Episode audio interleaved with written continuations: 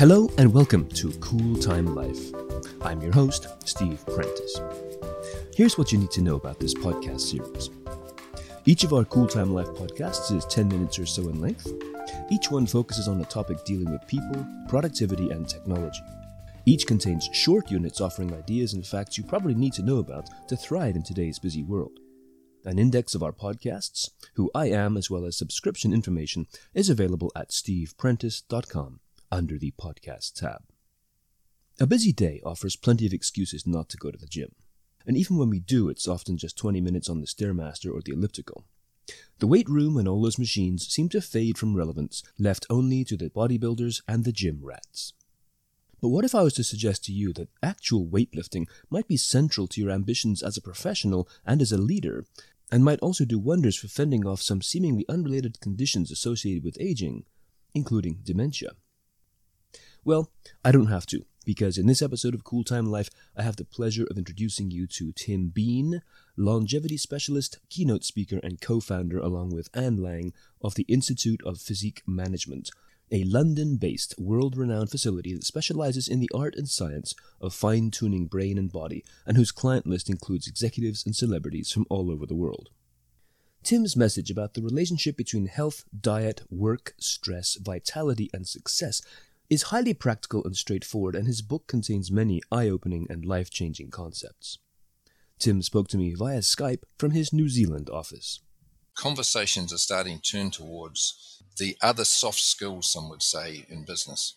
And if we look at what we call the four cornerstones of executive longevity at a physical level, we're talking about effective exercise. We're talking about intelligent or strategic nutrition cellular regeneration through better sleep, rest, and recovery strategies. And the fourth is optimized physiology by paying attention to our medical biomarkers, things like blood pressure, blood sugar levels, hormone levels, um, glandular function. And once we get that data, get that information, then we're in a better position to get ourselves in a strong, robust position to deliver all the skills that we need to in our roles. So, what Tim is describing here is almost like a parallel track.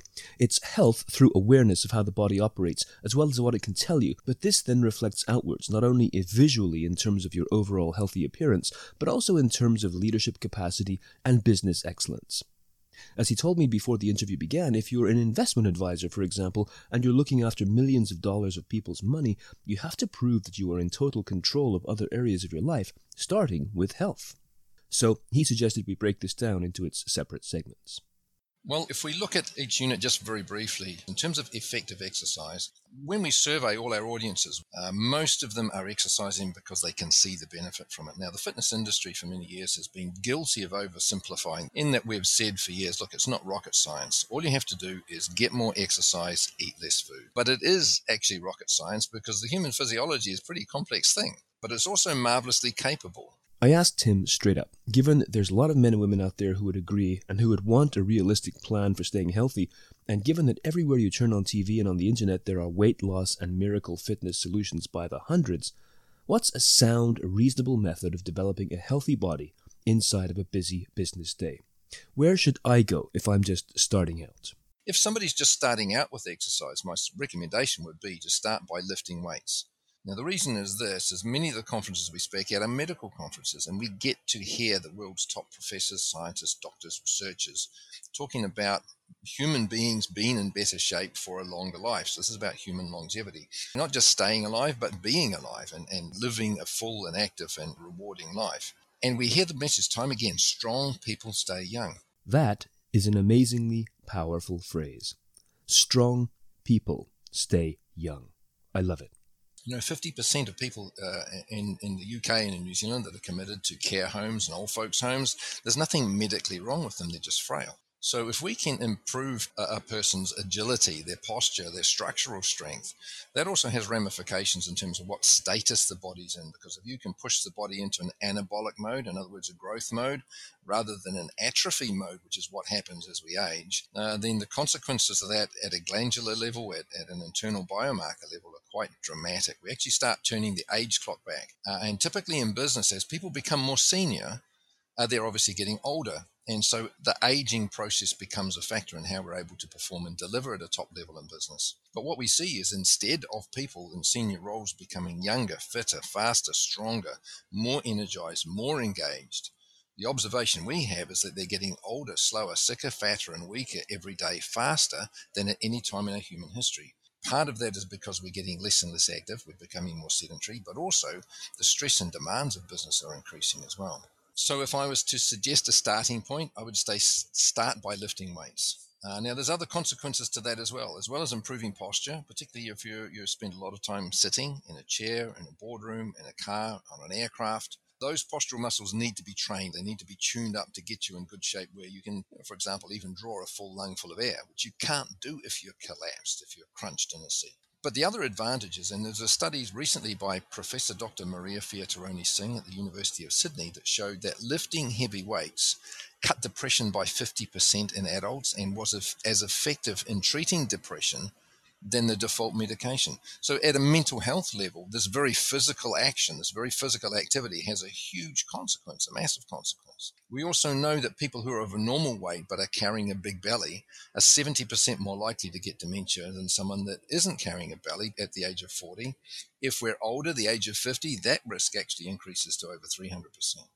So, there's a definite neck up, neck down link. If, if everything that we do comes from the neck up in our brain is, is mental and cognitive performance, yet we're not taking care of the rest of our body, uh, we're ignoring the fact that our brain is just another organ of the body, the same as lungs, liver, kidney, heart, stomach. And the level of care we're investing in the rest of our body and the rest of our health is actually the level of care we're investing in our brain health and our mental health. And if that's not congruent, there's a mismatch that creates its own level of stress, which then we've got another problem trying to deal with. As I said at the beginning of this podcast, most people think that cardiovascular exercise is key to overall health and weight management. So, does that still have a role? Now, that's not to say I'm against aerobic or cardio training. That has an important role to play, particularly for cardiovascular health. But if you are starting, that's the key thing that I'd start with. And I'd put that first and foremost if you had to prioritize the order of things that you did. To the point that I would say build before you burn.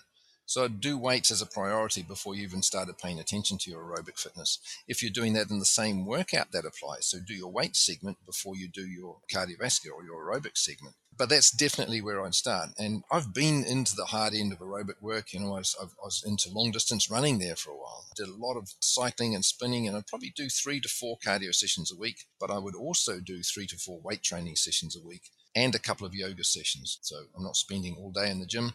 Typically, we would spend 50 minutes every day doing some sort of exercise, but that's it. We've got a lot of commitments, as anybody in business does. And I really uh, would encourage people to consider you don't have to be exercising or in the gym for an hour, an hour and a half, two hours a day. 45 to 50 minutes will do it. For some people, especially women, the idea of working out with weights leads to visions of becoming muscle bound, like a professional bodybuilder.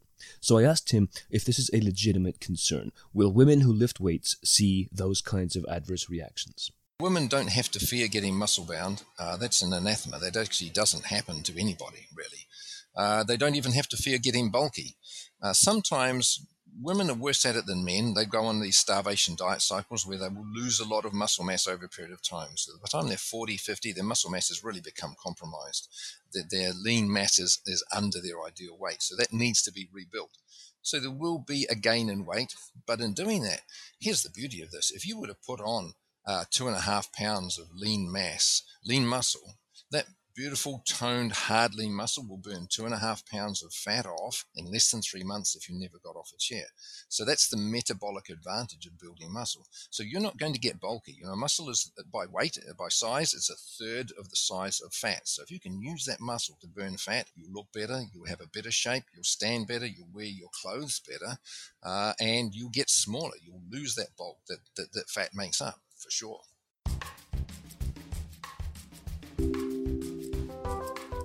So, there you have it. A few minutes with health and vitality expert Tim Bean. Your body is rocket science after all, but it's still eminently controllable, and the benefits radiate in all directions.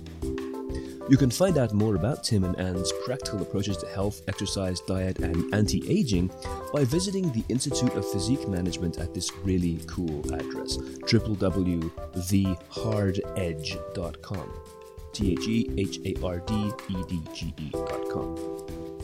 Their book, called The Wealthy Body in Business Earn More Money by Being in Better Shape, is available at Amazon. If you have a comment about the show or a question you would like answered in a future episode, please let me know. You can drop me a line through the contact form at steveprentice.com, and you can follow me on Twitter at Steven Prentice, S T E V E N P R E N T I C E.